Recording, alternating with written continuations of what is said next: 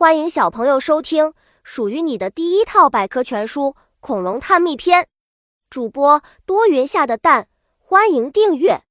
第零幺七章：恐龙的成长。小恐龙是如何长大的呢？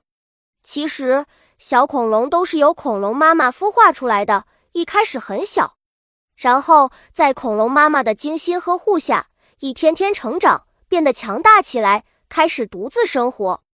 接下来，我们去看看小恐龙的成长路。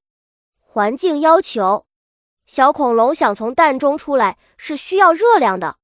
一般来说，恐龙蛋是靠太阳光的直接照射、沙子的热量以及覆盖在蛋上的植物发酵时产生的热量来孵化的。另外，恐龙妈妈也会轻轻地伏在蛋上，为小宝宝提供一个温暖的环境。恐龙孵蛋，小恐龙出生了。另外，恐龙妈妈也要准备充足的营养食物，还要保护这些蛋，以免被其他动物吃掉。一般来说，小恐龙在三个月就能孵化出来。备受呵护小恐龙几乎是在同时被孵化出来的。这些幼小的恐龙已经长了牙齿，可以咀嚼食物。恐龙妈妈也会精心的喂养、照顾自己的小宝宝。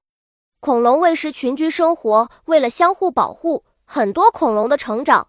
生存都是采取群居的方式，在小恐龙出生不久后，也会加入到群体中去，一起结伴活动。